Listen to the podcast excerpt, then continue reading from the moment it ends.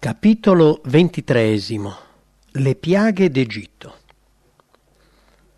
Alcuni angeli ordinarono ad Aronne di incontrarsi con suo fratello. I due, che non si vedevano da molto tempo, si ritrovarono nel silenzio del deserto presso Horeb. Lì Mosè riferì ad Aronne tutte le parole che l'Eterno l'aveva incaricato di dire e tutti i segni portentosi che gli aveva ordinato di fare. Si diressero allora verso l'Egitto e dopo aver raggiunto la terra di Gosen furono accompagnati dagli anziani di Israele ai quali Aaronne raccontò l'incontro eccezionale avuto da Mosè e presentò i segni che il fratello aveva ricevuto da Dio. E il popolo prestò loro fede Essi intesero che l'Eterno aveva visitato i figliuoli di Israele e che aveva veduto la loro afflizione e si inchinarono e adorarono. I due fratelli, che avevano un messaggio anche per il sovrano, entrarono nel palazzo del faraone come ambasciatori del re dei re e nel suo nome dissero Così dice l'Eterno, l'Iddio di Israele, lascia andare il mio popolo perché mi celebri una festa nel deserto. Chi è l'Eterno ch'io debba ubbidire alla sua voce e lasciare andare Israele? domandò il monarca.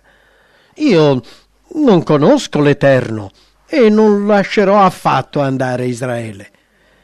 I due fratelli risposero così. L'Iddio degli ebrei si è presentato a noi. Lasciaci andare tre giornate di cammino nel deserto per offrir sacrifici all'Eterno che è il nostro Dio, onde ei non abbia a colpirci con la peste o con la spada. La notizia del loro arrivo e l'interesse che essi stavano suscitando tra il popolo erano giunti alle orecchie del sovrano che si infiammò di rabbia. O Mosè Aronne, perché distraete il popolo dai suoi lavori? Andate a fare quello che vi è imposto. Al pensiero che il suo regno aveva già sofferto per l'ingerenza di quegli stranieri aggiunse Ecco, il popolo è numeroso nel paese e voi gli fate interrompere i lavori che gli sono imposti. Durante la loro schiavitù gli israeliti si erano in parte dimenticati della legge di Dio, allontanandosene. L'osservanza del sabato era in gran parte trascurata. Inoltre le imposizioni dei loro sorveglianti rendevano apparentemente impossibile una tale osservanza. Mosè fece comprendere al popolo che l'ubbidienza a Dio era la condizione essenziale per ottenere la salvezza, ma gli oppressori vennero a conoscenza degli sforzi compiuti per ristabilire l'osservanza della legge divina. Seriamente allarmato, il sovrano sospettò che gli israeliti stessero rivoltandosi e abbandonando il lavoro pensò che un tale atteggiamento fosse dettato dalla pigrizia e allora, volendo troncare subito quegli intrighi pericolosi, decise di rendere più severa la schiavitù degli israeliti per soffocarne lo spirito di indipendenza. In quello stesso giorno, infatti, furono promulgati dei decreti che rendevano il loro lavoro ancora più crudele e oppressivo il materiale da costruzione più comune in quel paese era costituito dai mattoni essiccati al sole. I muri degli edifici più belli e per la cui preparazione occorrevano molti schiavi erano fatti di questo materiale e poi rivestiti di pietra.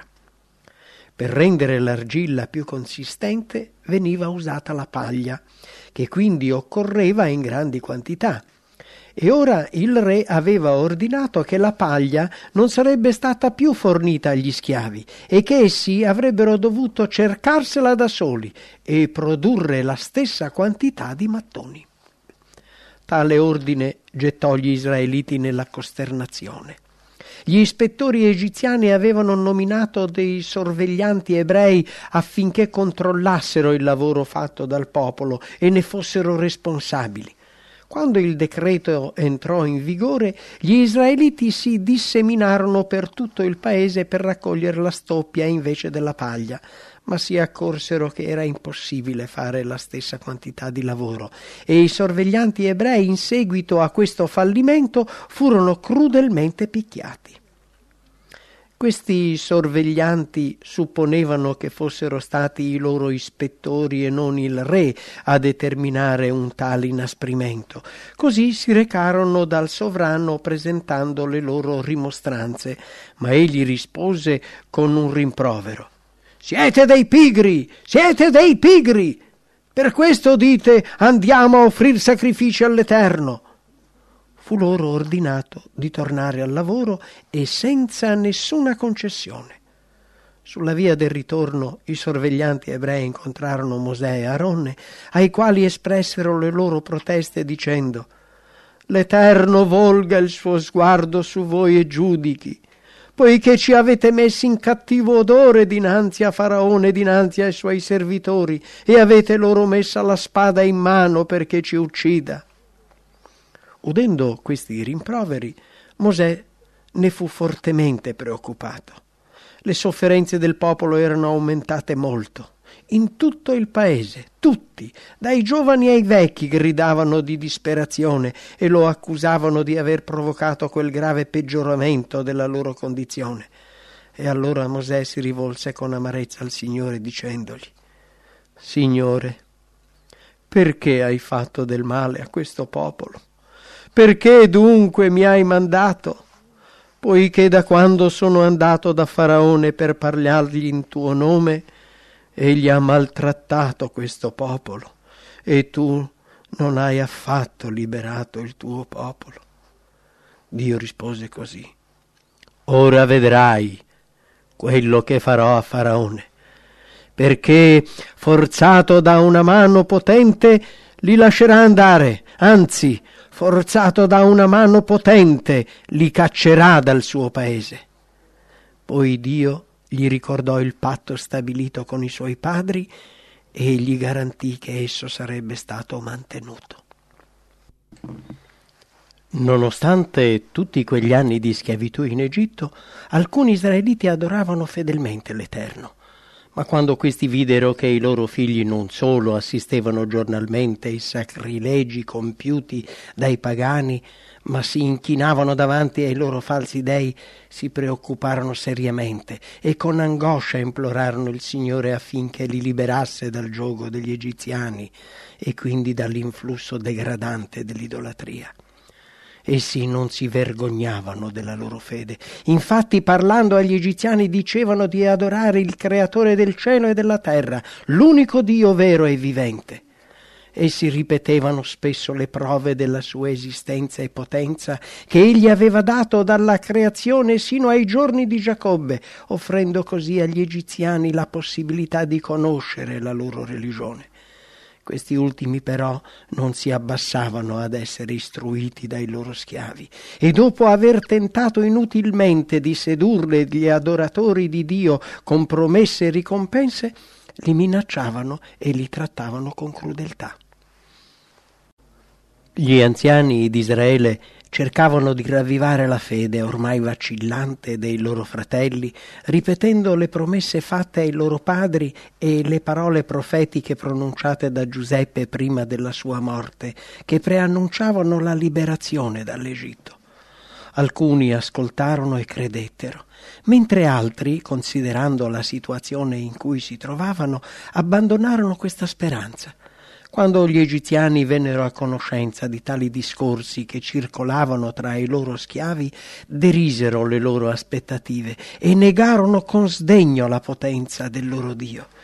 Ricordavano loro la condizione di schiavi e per deriderli dicevano se il vostro Dio è giusto e misericordioso ed è più potente di tutti gli dei egiziani, perché non vi rende liberi? Essi sottolineavano la loro propria condizione di popolo ricco e potente, pur adorando gli dei dichiarati falsi dagli israeliti. Sostenevano che erano stati i loro dei a benedirli, ad arricchirli e a dare nelle loro mani gli israeliti. Si gloriavano della loro capacità di opprimere gli adoratori dell'Eterno anche il faraone osò affermare che l'Iddio degli ebrei non avrebbe mai potuto liberarli dalle sue mani. Un tale atteggiamento soffocò la speranza di molti israeliti ai quali sembrava che gli egiziani avessero ragione. Era infatti vero che essi erano schiavi e che dovevano sopportare tutto ciò che i loro crudeli sorveglianti volevano infliggere loro i loro figli erano stati ricercati e uccisi. La loro stessa vita era penosa. Eppure loro adoravano il Dio dei cieli. Se l'Eterno fosse stato davvero superiore a tutti gli altri dei, pensavano, sicuramente non li avrebbe abbandonati nelle mani di idolatri.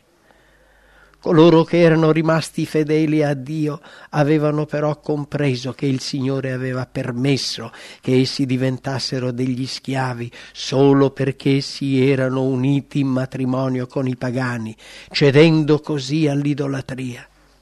Furono costoro a rassicurare i loro fratelli, annunciando che presto la schiavitù sarebbe terminata gli ebrei si aspettavano di ottenere la liberazione senza affrontare nessuna prova particolare di fede e senza sofferenze e privazioni.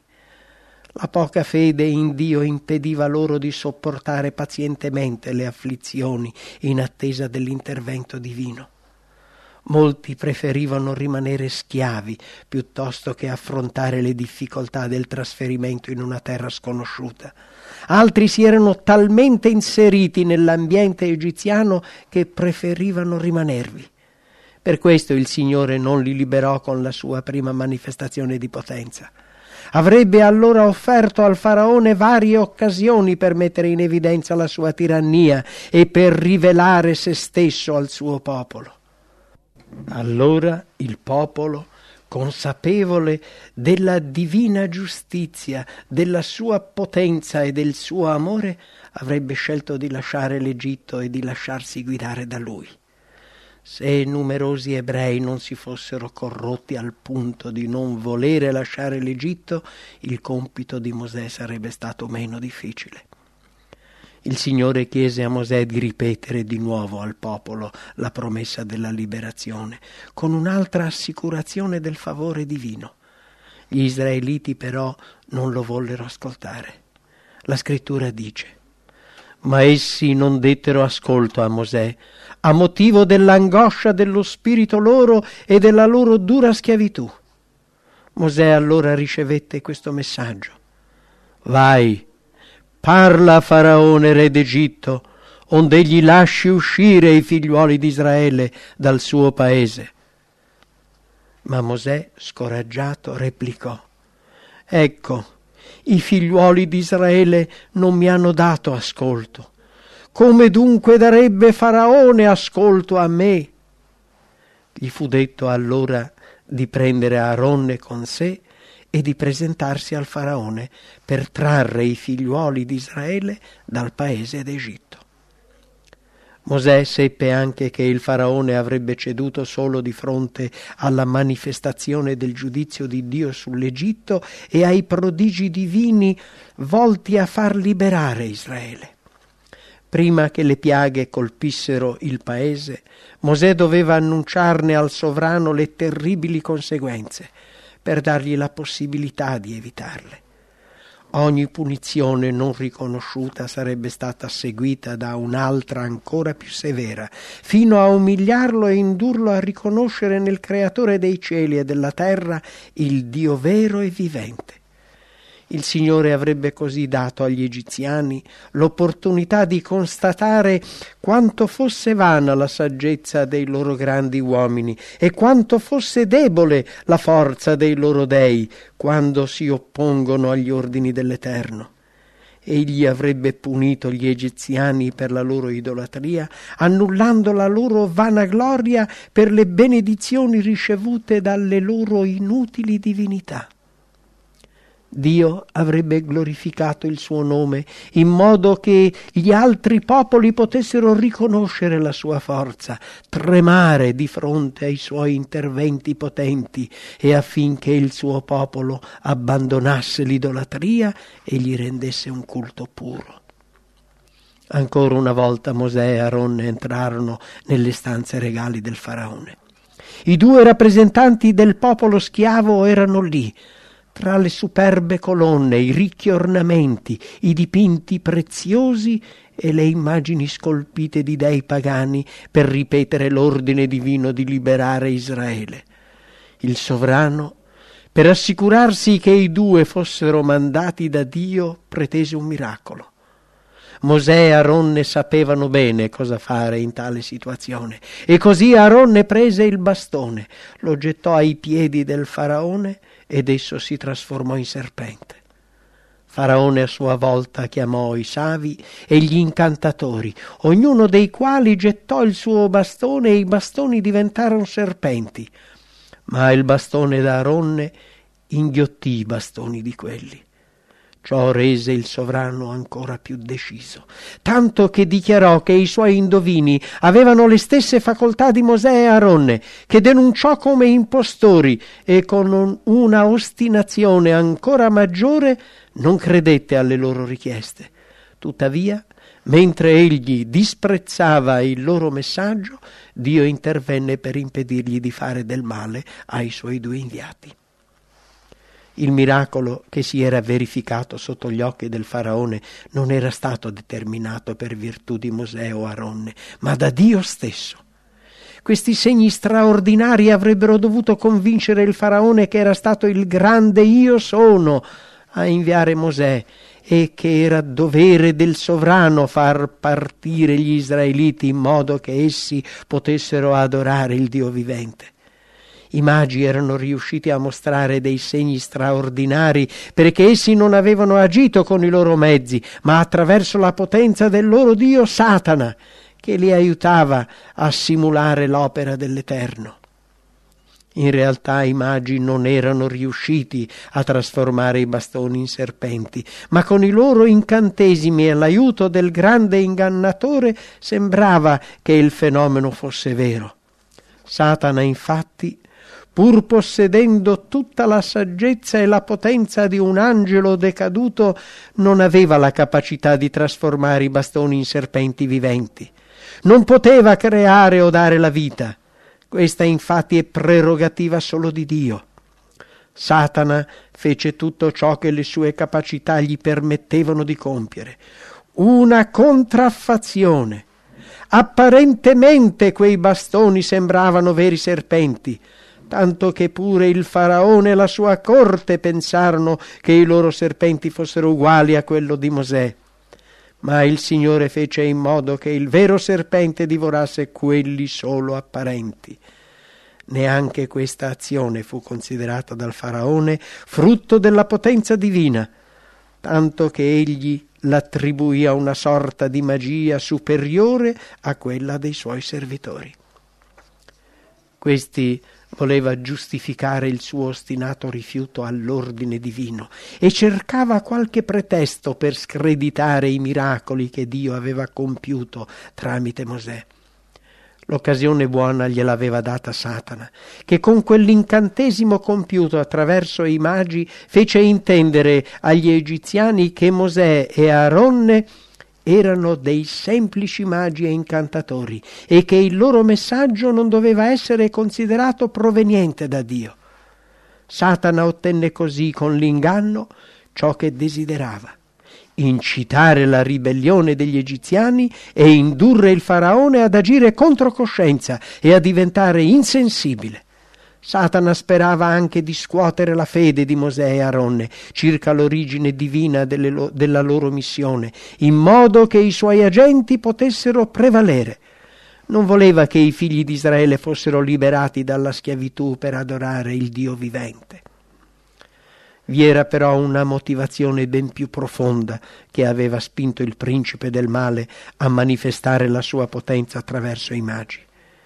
Egli sapeva bene che Mosè, liberando i figli di Israele dal giogo della schiavitù, avrebbe prefigurato Cristo, colui che avrebbe liberato l'umanità dal dominio del peccato. Sapeva che quando Cristo sarebbe apparso, potenti miracoli avrebbero dimostrato al mondo la sua missione divina. Tutto ciò atterriva Satana, che contraffacendo l'opera divina compiuta da Mosè, sperava non solo di impedire la liberazione degli israeliti, ma anche di minare quella fede che in futuro numerosi uomini avrebbero avuto nei miracoli di Cristo. Egli cerca costantemente di contraffare l'opera di Cristo e di far prevalere la sua potenza e le sue pretese induce gli uomini a considerare i miracoli di Cristo frutto della intelligenza e della capacità umane, soffocando la fede di molti in Cristo come figlio di Dio e inducendoli a rifiutare la grazia e la misericordia che il piano della redenzione offre. A Mosè e a Ronne fu chiesto di recarsi l'indomani mattina lungo la sponda del fiume le benefiche inondazioni del Nilo procuravano cibo e benessere a tutto l'Egitto, tanto che il fiume veniva adorato come un dio e il sovrano vi si recava ogni giorno per offrire le sue preghiere. Fu lì che i due fratelli, dopo avergli ripetuto ancora una volta il loro messaggio, servendosi del bastone, colpirono l'acqua. Il fiume sacro allora divenne nauseabondo e si trasformò in sangue. I pesci morirono. Anche l'acqua che era nelle case, le riserve contenute nelle cisterne, furono tramutate in sangue. Ma i magi d'Egitto fecero lo stesso con le loro arti occulte. E Faraone, volte ad essi le spalle, se ne andò a casa sua e neanche di questo fece alcun caso. Le piaghe continuarono per sette giorni, ma senza ottenere l'effetto voluto. Di nuovo il bastone fu steso sull'acqua e ne uscirono delle rane che invasero tutto il territorio. Entrarono nelle case, si infilarono nelle camere da letto, nei forni, nelle madie, nei mastelli. Gli egiziani non avrebbero voluto distruggere le rane perché le consideravano sacre, ma quel flagello rivoltante era diventato insopportabile. Le rane avevano invaso anche il palazzo reale e il faraone le voleva rimuovere al più presto possibile. I magi riuscirono in apparenza a produrre delle rane, ma essi non eliminarono quelle vere. Ciò umiliò il faraone, che fece chiamare Mosè e Aronne ai quali disse Pregate l'Eterno che allontani le rane da me e dal mio popolo, e io lascerò andare Israele, perché offra sacrifici all'Eterno. Dopo avergli ricordata la sua vanagloria ostentata precedentemente, gli chiesero di suggerire il tempo in cui avrebbero dovuto pregare per far cessare la piaga. Il sovrano indicò il giorno successivo, nella speranza che nel frattempo le rane scomparissero da sole, risparmiandogli l'amara umiliazione della sottomissione al Dio d'Israele. La piaga però continuò fino al tempo stabilito in cui in tutto l'Egitto le rane morirono, appestando l'aria con i loro corpi in putrefazione. Il Signore avrebbe potuto trasformarle in polvere in un momento, ma non lo fece, temendo che il re e il popolo egiziano attribuissero ciò a un incantesimo o a una stregoneria simili a quelli già compiuti dai magi. Le rane morte furono ammassate in grandi mucchi. Davanti al sovrano e a tutti gli egiziani vi era una prova che la loro vana filosofia non poteva negare. Quei miracoli non erano stati compiuti dai magi, erano un giudizio del Dio del cielo. Quando Faraone vide che v'era un po' di respiro, s'ostinò in cuor suo. Al comando di Dio Aaronne stese la mano e la polvere della terra si trasformò in tutto il paese d'Egitto in zanzare. Il faraone invitò i magi a fare la stessa cosa, ma essi non vi riuscirono. Era evidente la superiorità dell'opera di Dio a quella di Satana. I magi stessi riconobbero questo è il dito di Dio, ma il sovrano rimase impassibile. Gli appelli e gli avvertimenti furono inutili e così il paese fu colpito da un altro giudizio di cui era stato predetto il momento, in modo che non si potesse dire che si era verificato per caso. Innumerevoli mosche riempirono le case e ricoprirono il terreno, e in tutto il paese d'Egitto la terra fu guasta dalle mosche velenose. La puntura di queste mosche velenose era molto dolorosa, sia per gli uomini sia per gli animali, ma essi, come era stato predetto, non infestarono la terra di Gosen. A questo punto il faraone diede agli israeliti il permesso di fare dei sacrifici in Egitto, ma essi rifiutarono. Non si può far così, replicò Mosè. Se offrissimo sotto i loro occhi dei sacrifici che sono un abominio per gli egiziani, non ci lapiderebbero essi? Gli animali che gli ebrei avrebbero sacrificato erano considerati sacri dagli egiziani, al punto che ucciderne uno perfino accidentalmente era ritenuto un crimine punibile con la morte. Sarebbe stato quindi impossibile per gli ebrei svolgere il loro culto in Egitto senza offendere i padroni. Mosè allora propose di nuovo al sovrano di permettere che il suo popolo avesse tre giorni di libertà per recarsi nel deserto. Il faraone acconsentì e chiese ai servi di Dio di pregare affinché la piaga cessasse. Questi promisero di farlo e lo invitarono a non ingannarli. La piaga cessò, ma il sovrano si oppose ancora una volta al volere divino e rifiutò ciò che aveva promesso. Seguì allora una calamità ancora più terribile, una moria di tutto il bestiame dell'Egitto che si trovava nei campi. Furono così distrutti sia gli animali sacri sia quelli da soma. Mentre, secondo una dichiarazione precedentemente fatta, gli armenti degli ebrei furono risparmiati. Lo stesso Faraone, attraverso i messaggeri inviati presso gli israeliti, constatò la veridicità della dichiarazione di Mosè neppure un capo del bestiame degli israeliti era morto, ma il sovrano non si fece condizionare. Dio disse poi a Mosè di prendere della cenere dalla fornace e di spargerla verso il cielo sotto gli occhi di Faraone. Si trattava di un'azione molto significativa.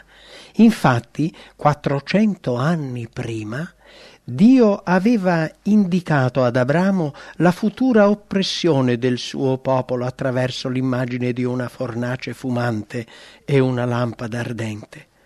Gli aveva anche detto che egli avrebbe colpito gli oppressori del suo popolo con dei giudizi, tanto che i prigionieri se ne sarebbero andati con molti beni. In Egitto Israele aveva sofferto a lungo nella fornace dell'afflizione. L'azione di Mosè avrebbe loro ricordato che Dio non si era dimenticato del patto stipulato e che il tempo della liberazione era giunto. Non appena la cenere fu lanciata verso l'alto, si diffuse in tutto l'Egitto e dovunque si posava produceva ulceri germoglianti pustole sulle persone e sugli animali. Anche i sacerdoti e i magi, che precedentemente avevano incoraggiato il faraone a rimanere inflessibile, erano stati colpiti da quel male ripugnante e doloroso. Quello stesso potere di cui si erano vantati, ora li esponeva al disprezzo. Non potevano più opporsi al Dio di Israele. Tutta la nazione vide allora come fosse sciocco confidare in quei magi che non riuscivano neanche a proteggere le loro persone. Il cuore del faraone divenne ancora più insensibile e allora il Signore gli mandò questo messaggio. Questa volta manderò tutte le mie piaghe sul tuo popolo affinché tu conosca che non c'è nessuno simile a me su tutta la terra. Io t'ho lasciato sussistere per questo, per mostrarti la mia potenza.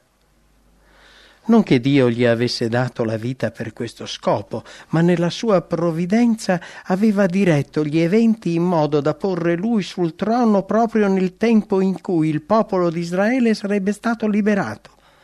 La vita di questo tiranno orgoglioso, che con i suoi crimini si era privato della misericordia divina, era stata preservata perché attraverso la sua ostinazione il Signore potesse manifestare la sua potenza nel paese d'Egitto. È Dio che guida gli eventi. Egli avrebbe potuto porre sul trono un sovrano più misericordioso che non osasse opporsi alle potenti manifestazioni della forza divina, ma in tal caso il proposito di Dio non si sarebbe realizzato il suo popolo doveva sperimentare la dolorosa crudeltà degli egiziani, in modo da non essere ingannato dalle influenze degradanti dell'idolatria. Dio con questi interventi manifestò tutto il suo odio per l'idolatria e la sua determinazione nel punire la crudeltà e l'oppressione. Dio, parlando del faraone, aveva affermato gli indurerò il cuore ed egli non lascerà partire il popolo. In realtà il cuore del sovrano non fu reso insensibile da un intervento di una forza soprannaturale. Dio aveva dato al faraone prove schiaccianti della sua divina potenza, ma il monarca con ostinazione rifiutò di accettare quella luce rifiutando e disprezzando la potenza divina, egli divenne sempre più determinato a persistere nel suo atteggiamento di rivolta. Il seme della ribellione che egli seminò rifiutando di accettare il primo miracolo produsse il suo frutto. Continuando a mantenere quell'atteggiamento, la sua ostinazione crebbe, il suo cuore divenne sempre più insensibile finché non si ritrovò di fronte al viso freddo ed esanime del suo primogenito. Dio parla agli uomini attraverso i suoi servi, dà loro degli avvertimenti e dei rimproveri e denuncia il peccato. Offre a ognuno l'opportunità di correggere i propri errori prima che essi facciano parte del loro carattere ma non si oppone a chi si rifiuta di essere corretto e trova più facile commettere gli stessi sbagli.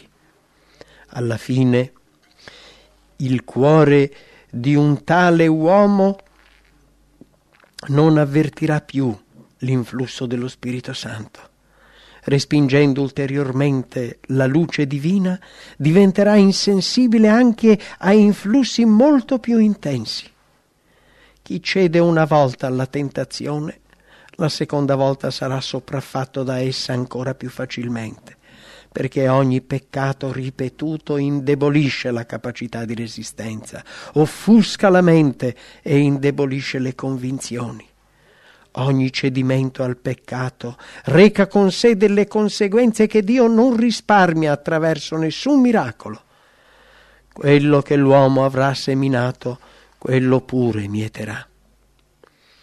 Chi manifesta un atteggiamento di sfida e una costante indifferenza alle verità divine raccoglierà ciò che egli stesso ha seminato. È per questi motivi che delle folle intere vanno ad ascoltare con stoica indifferenza quelle verità che una volta li commuovevano.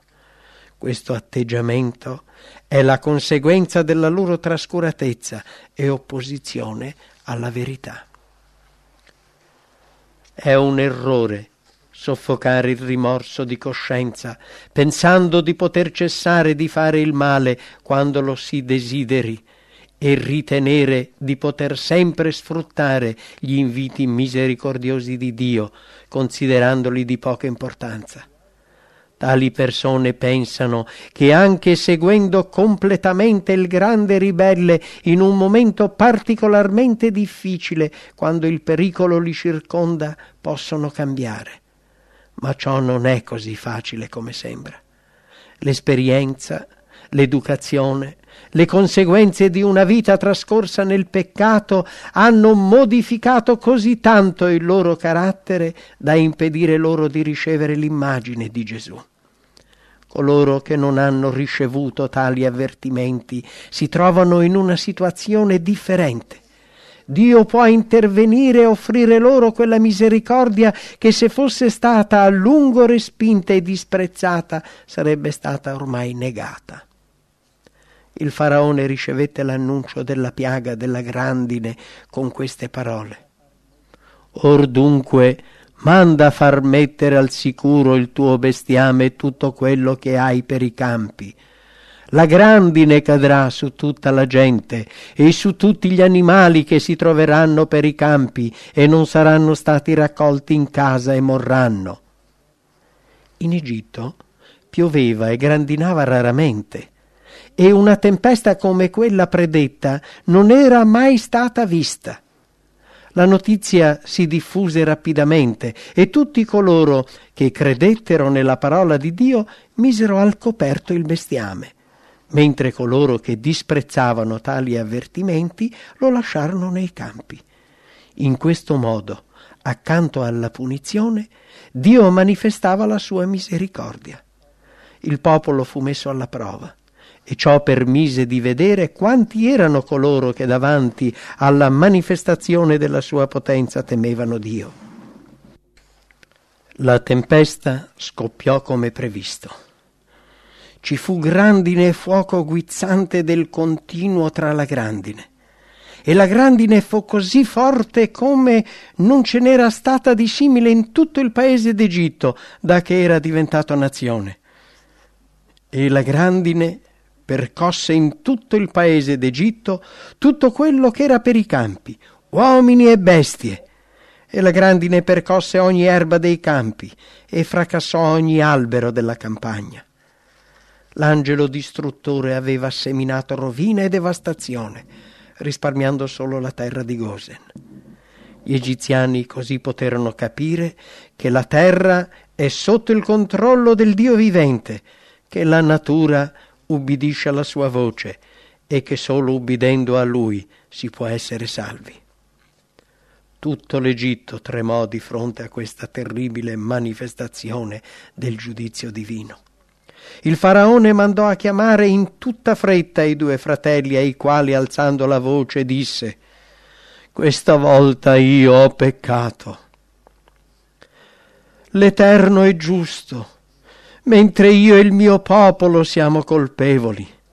Pregate l'Eterno perché cessino questi grandi tuoni e la grandine, e io vi lascerò andare e non sarete più trattenuti.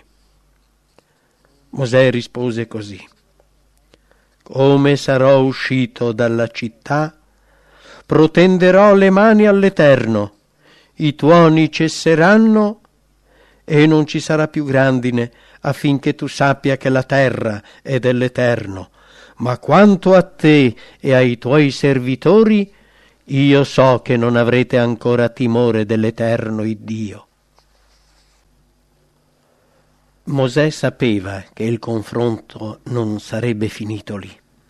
Le confessioni e le promesse del faraone non erano suggerite da un radicale cambiamento dei suoi pensieri e dei suoi sentimenti ma solo dal terrore e dell'angoscia.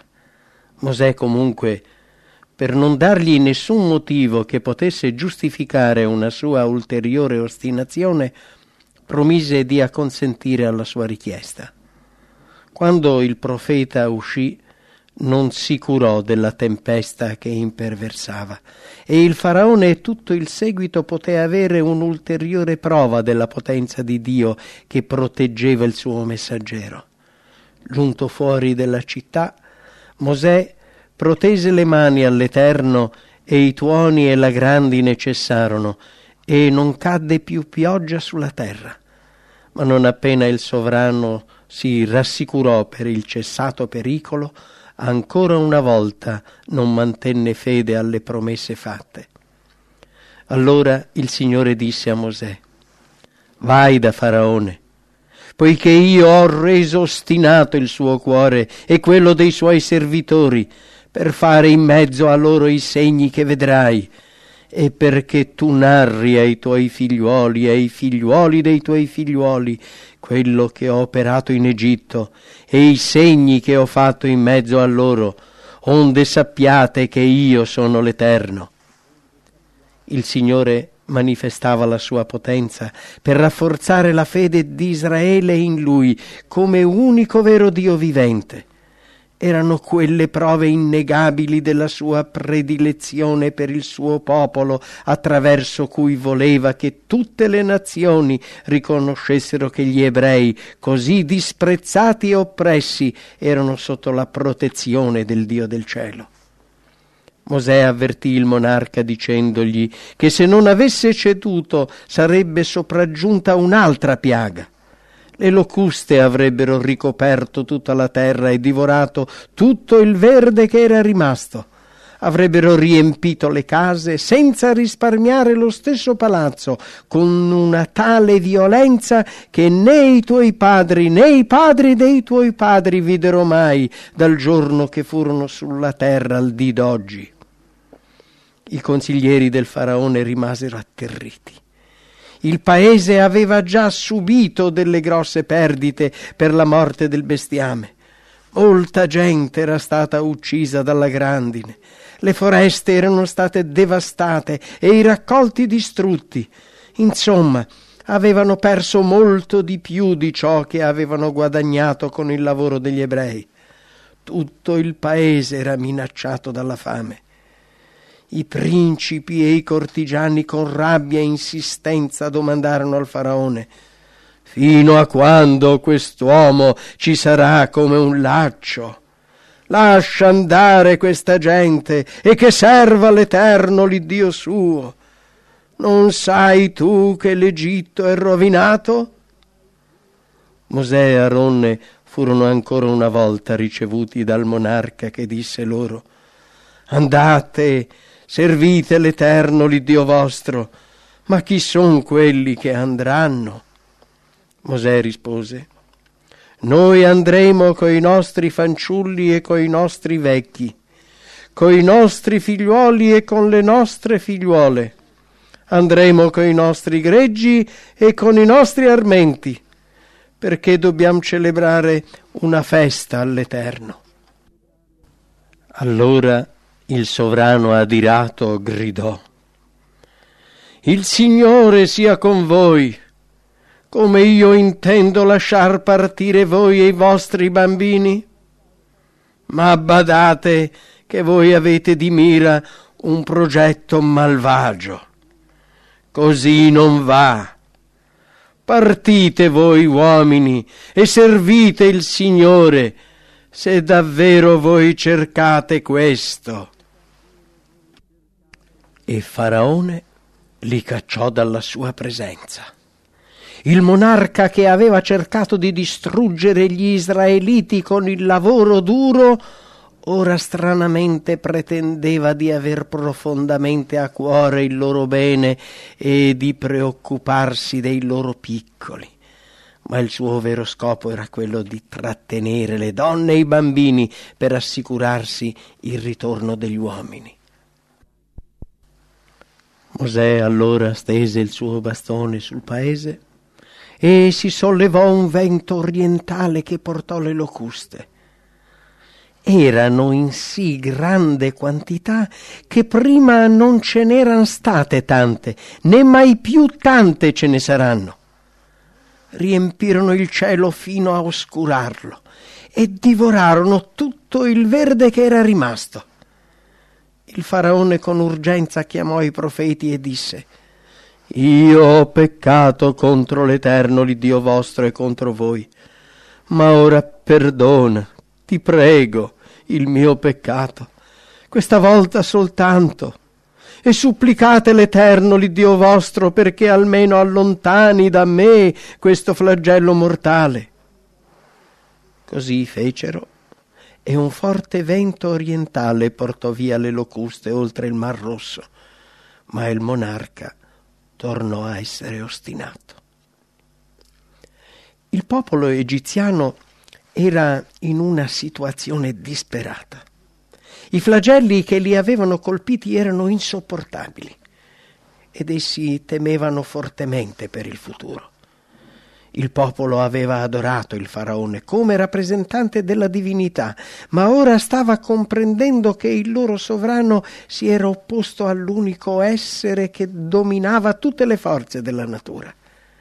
Gli schiavi ebrei, favoriti in maniera così miracolosa, cominciarono a sentire vicina la liberazione.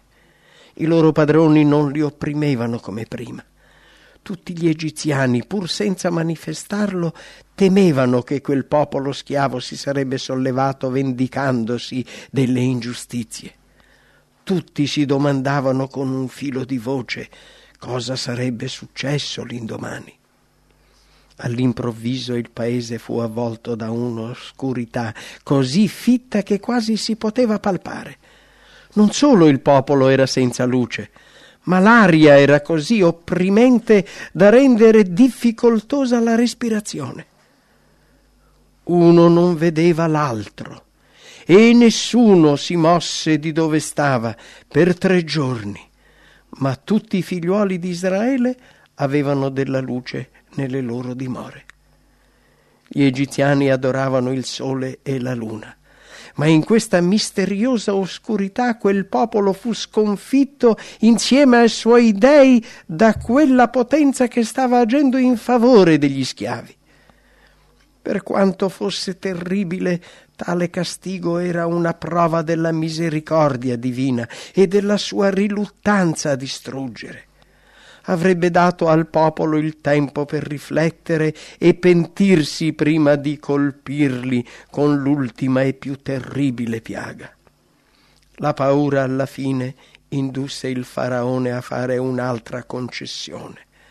Alla fine del terzo giorno di oscurità convocò Mosè e diede il permesso a tutto il popolo di partire, a patto che non portasse con sé il bestiame anche il nostro bestiame verrà con noi, senza che ne rimanga dietro neppure un'unghia, replicò l'ebreo risoluto, poiché noi non sapremo con che dovremo servire l'Eterno finché saremo giunti colà.